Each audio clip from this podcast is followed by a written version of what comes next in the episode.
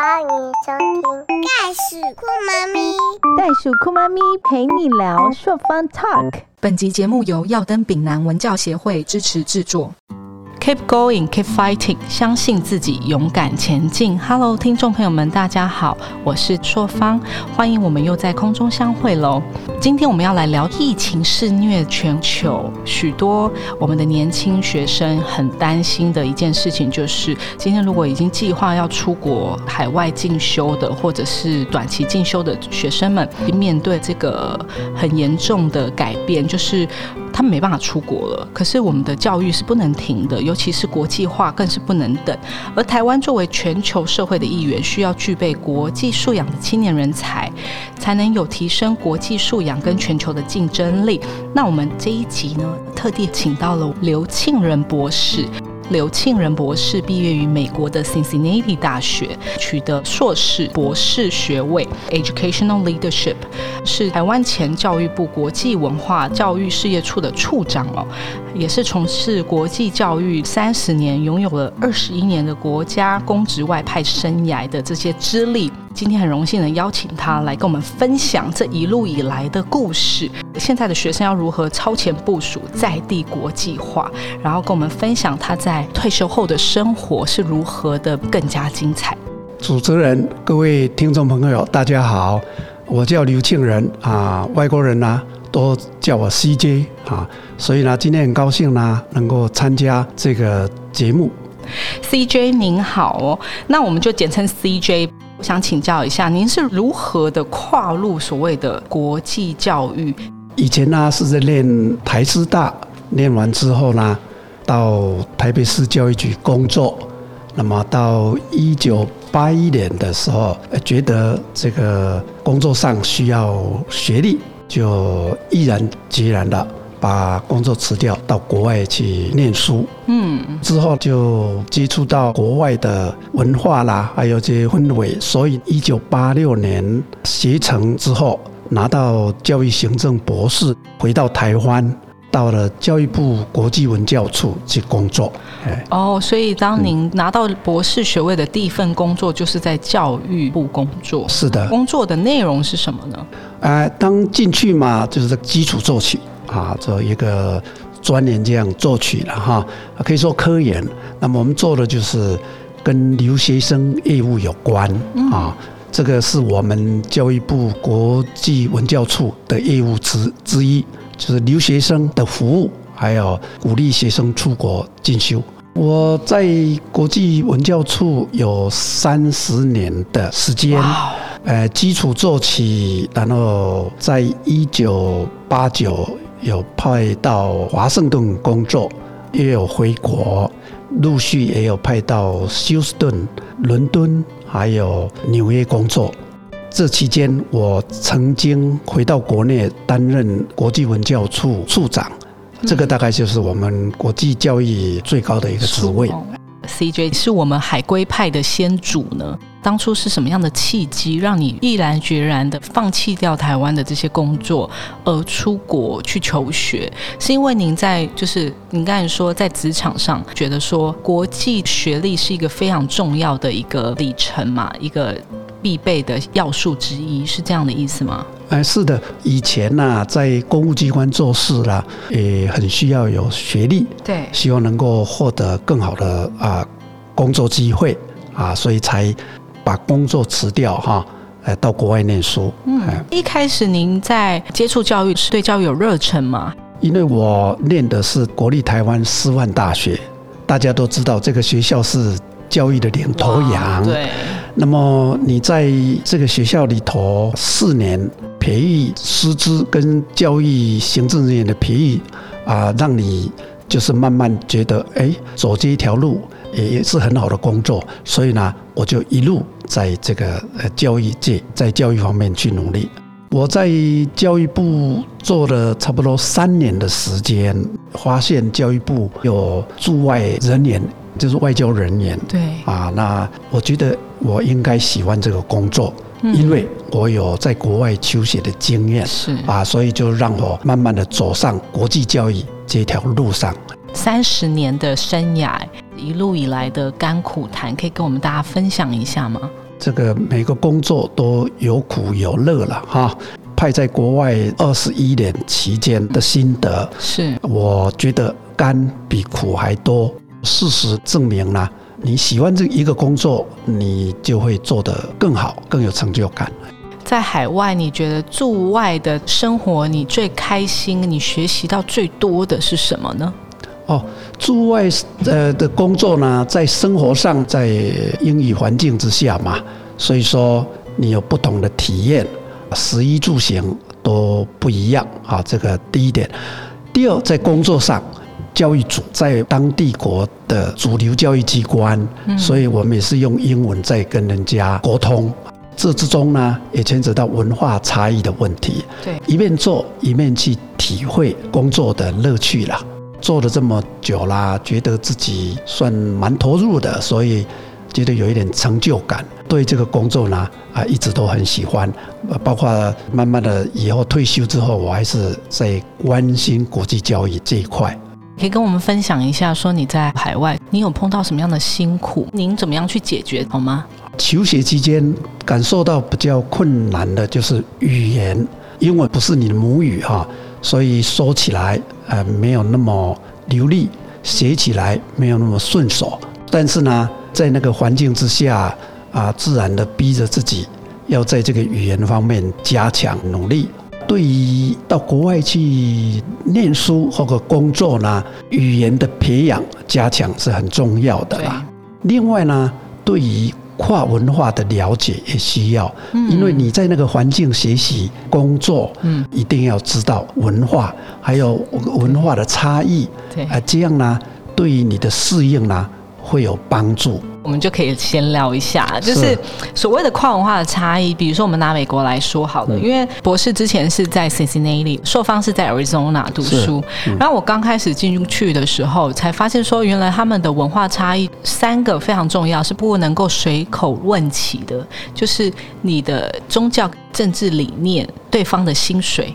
这三个东西不是你可以就是哦随便聊就聊到，这是一个很 private、很 personal 的东西。主持人讲的对，因为文化的差异呢，我们有些禁忌的地方就不要去讲。嗯啊，你说薪水、宗教啊、政治信仰啊，可以不必提。但是呢，像外国人呢，喜欢讲运动啦，哦，啊，这个你可以呃，这都是很好的话题。对，还有我们文化差异。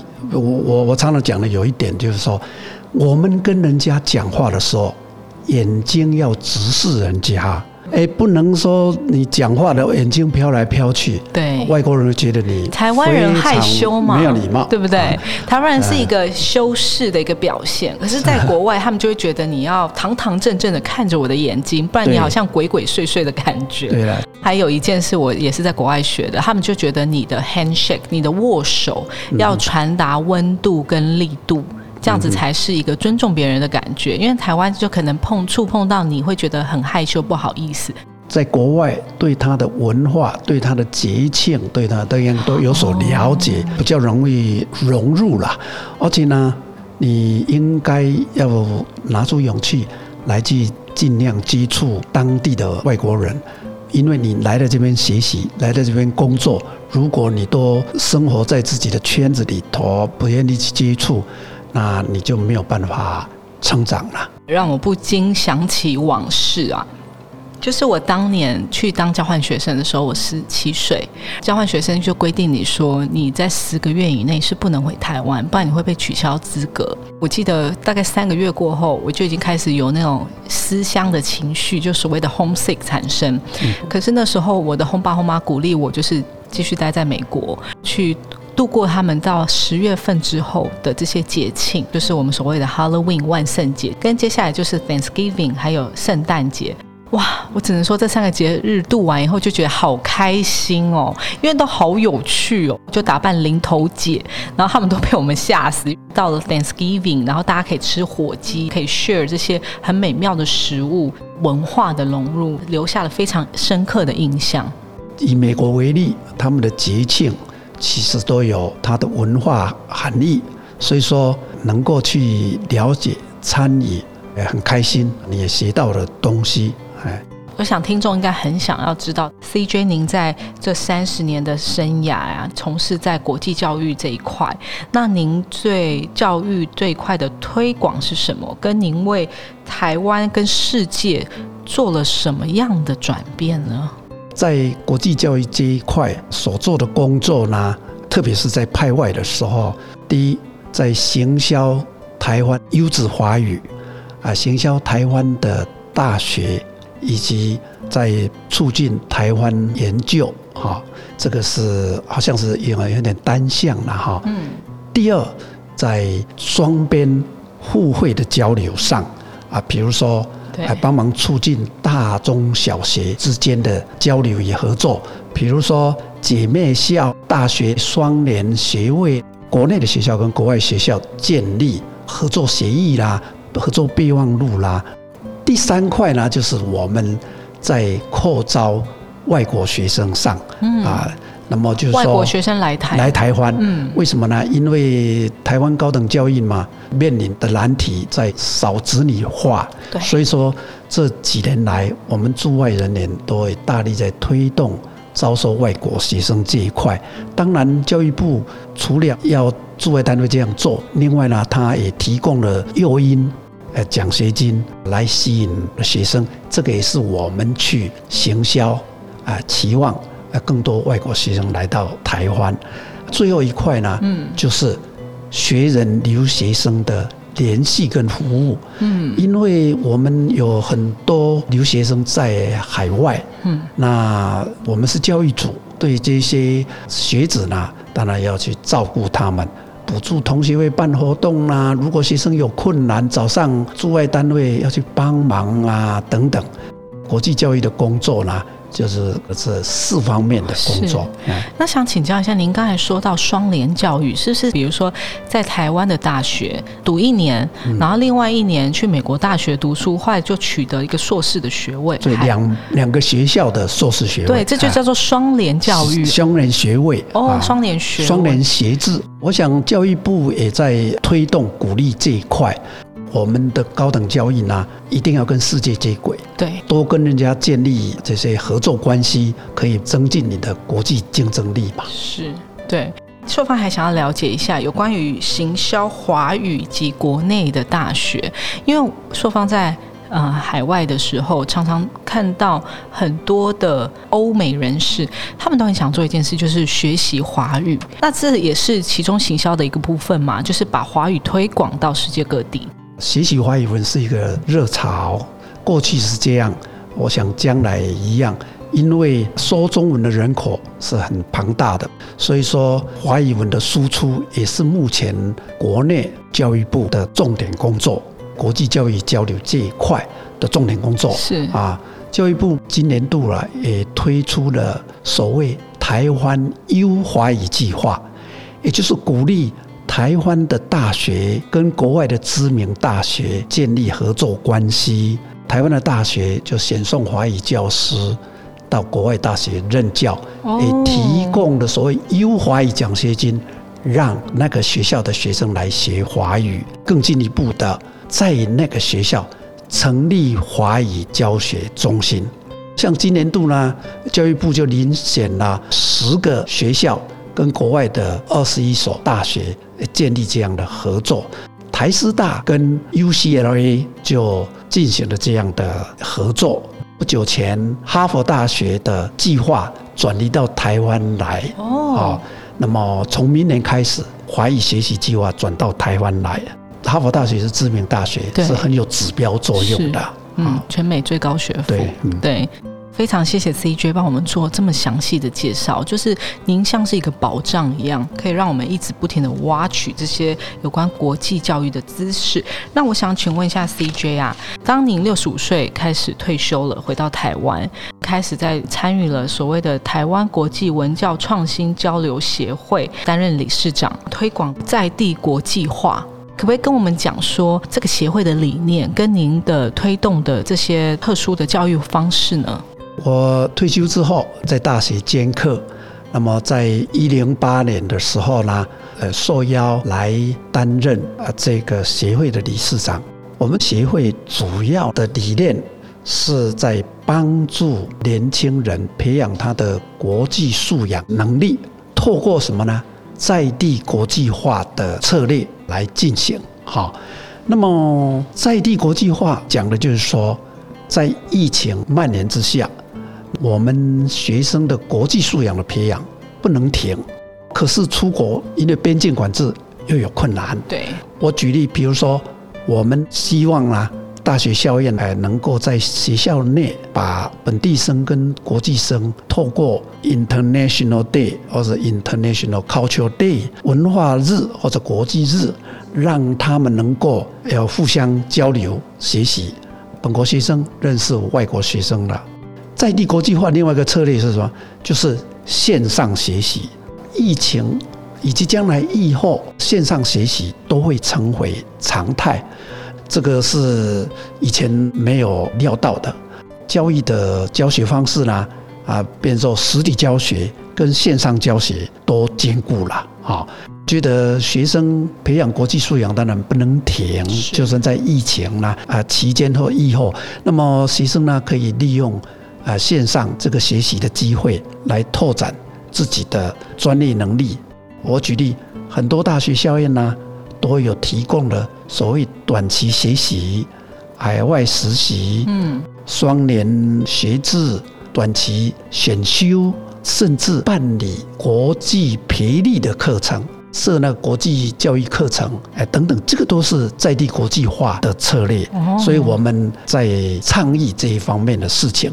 那我们协会本身去年八月成立以来，我们自己也有在做这一块，呃，就是帮助青年学生培养国际视野，透过在地国际化、国际化人才影音专访，透过社群媒体播出去，让青年学生啊能够去听，啊，你听，然后激发他的国际意识、国际学习的动机。另外一个工作，刚才讲到。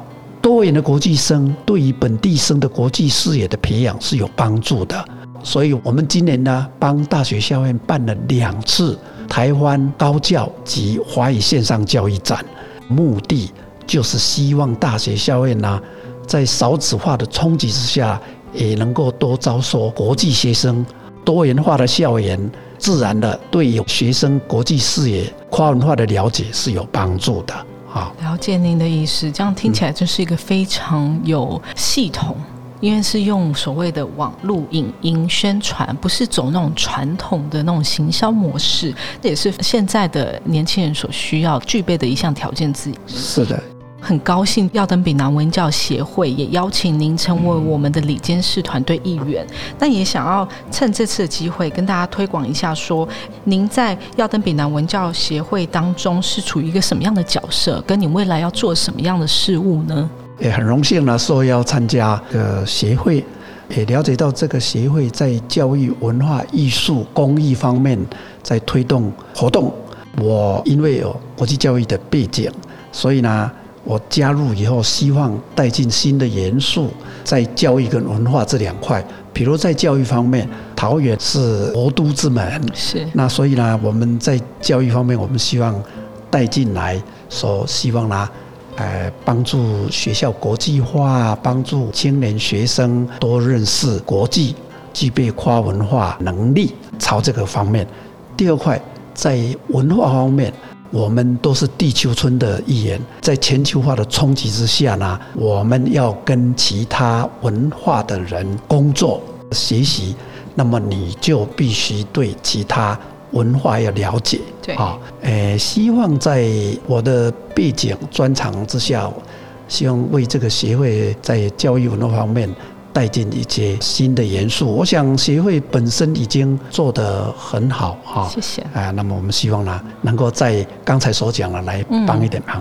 谢谢 CJ 的分享。那我们说方也在此呼吁，有兴趣的朋友啊，可以加入我们耀登丙南文教协会，在网络上 Facebook 上打耀登丙南文教协会，它就会有相关的资讯跑出来。我们还有一个自己的网站，叫做 eldenfamily.org，有兴趣的人可以上网看看。想问一下我们的 CJ 啊，就是如果我今天是家长，我的小孩子想要出国，可是现在疫情肆虐，各国的要求又不同，有的要打几剂啊，然后有的根本没有足够的剂量。在这样的状况之下，那小孩子出国是安全的吗？然后他们要有什么样的计划，在出国会比较适当呢？欧美疫情还是很严重的状况之下，出国念书当然有风险，家长、学生必须考虑到这个。我也讲到了，学习国际化有国外国际化跟在地国际化。还没有出国之前，可以充实你自己的语言能力、专业领域，等待合适的时机出国。有关出国的资源呐、奖学金呐。青年朋友呢，也可以多去找。比如说国内来讲，教育部嘛就提供了留学奖学金、公会留考、学海计划。学海计划是出去短期进修或实习，给优秀学生去进修或者是实习的机会，然后你回到你自己的学校来，哈，这个是学海。刚才留学奖学金跟公会留考的那个，当然是念学位了。拿不到奖学金，教育部也有留学贷款啊，在配合学生的需要啊。然后教育部为了帮助学生，也有在办留游学说明会，北中南举办，帮助学生出国前做好准备。我刚才讲，你出国前就算现在疫情都没有关系，但是你充分准备，对你以后要出国总是比较好的。听完 C G 这样分享，我自己用我自己海外的这些经验，可以跟我们的听众分享。语言能力有没有足够，其实很严重。我在台湾其实算是英文程度很不错，我都是拿。奖学金的，然后我只要是英文，我都是考几乎一百分，所以我自己觉得我自己英文能力很好。可是你知道我吃瘪，就是在第一天抵达美国的机场的时候，我只是想要买一瓶水，可是他们速度快到 我分不清楚他们在讲什么，而且当下我是很恐慌恐惧的，就是嗯，我怎么来到一个国度，好像听不懂他讲的话，所以其实那个时候是有挫折感的。我跟主持人有同样的经验啊，这个语文程度不够呢，加上 culture shock，对 culture shock 会觉得有挫折啊，在国外念书的时候会有挫折，这也就是为什么你没有出国之前语文要加强对。的一个原因。对，语文呢是机会之窗，对，你越好的语文能力。那去学习也会学习比较有效果，是，哎，所以说在短时间之内，因为其实只要一踏出国门，什么都要钱。住在家里当学生的时候，是什么都不用花钱，是。可是你一旦出去一个人面对这所有的问题跟挑战的时候，是分分秒秒都是钱的流失。是是，先把能力具备足再出去，其实最适当。刚才有听到 CJ 提到另外一个很棒的建议，有关于资源，你要从哪里取得资源？用什么样方式去完成你的梦想，完成你的学业，让你可以成为一个有挑战力的国际人才啊！是的，在全球化的浪潮之下啊，我们青年学生将来都是要跟国外的青年学子在竞争，为了能够自己能够成功的跟人家竞争，接轨这个世界啦，啊。把自己装备好，不管是语文啦、啊国际视野啦、自己的专业啦，啊是很重要的。今天也想要。代替我的听众咨询一下 CJ，因为听起来刚刚你的分享都是这些之后在六十五岁退休后的生活也是非常的精彩，所以您就是退而不休，银法族的迎向未来，可以请你带领我们跟我们聊一下您现在所遇到这些在地国际化推广啊，跟国际日啊文化日的推广，跟您当初所预设的退休生活是一样的吗？退休的时候，没有想到我呃今天所做的事。当初退休的时候，想说希望继续在大学里面兼课，贡献所学。事实上我也做到了。不过呢，后来接了协会的工作，自己也参与地方上的协会的志工，或者在自己所住的社区的管委会去做主委服务的工作。慢慢的发觉，我越来越参与在地，从自己的社区以及自己所住社区的外环境啦，就参与很多。啊我在开玩笑说，我以前是做国际事务啦，啊，现在退休后呢是做地方事务啊。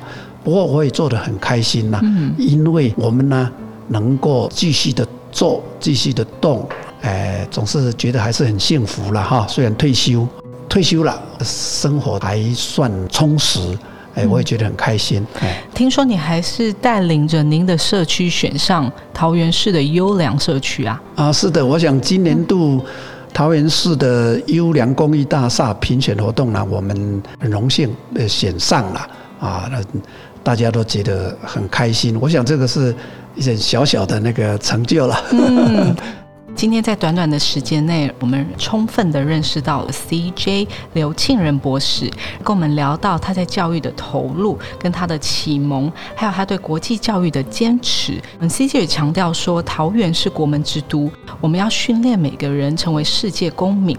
CJ 从事国际教育与交流长达了三十年，得到了这一切的精华，跟我们在短短的四十五分钟之内分享，这样非常的感谢我们 CJ 今天来到袋鼠酷妈咪陪你聊，让我想了解一下 CJ，这是你第一次录 Podcast 吗？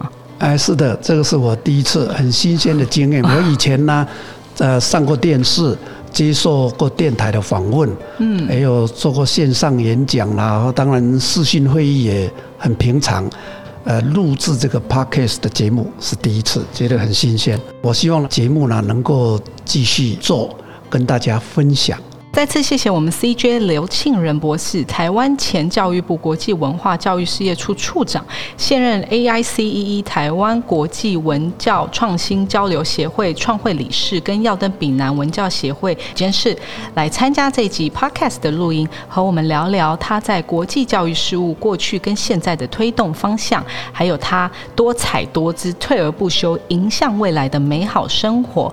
如果您喜欢今天的节目，记得订阅袋鼠酷妈咪陪你聊，也欢迎您在节目下方留言，或到袋鼠酷妈咪陪你聊粉丝专业与我们分享您的新视野，也可以谈谈您的收听感想，并 Hashtag 袋鼠酷妈咪陪你聊，让更多人一起来关注哦。Keep going, keep fighting。相信自己，勇敢前进。谢谢 CJ，我们下次空中相会喽，好，拜谢拜。谢，谢谢。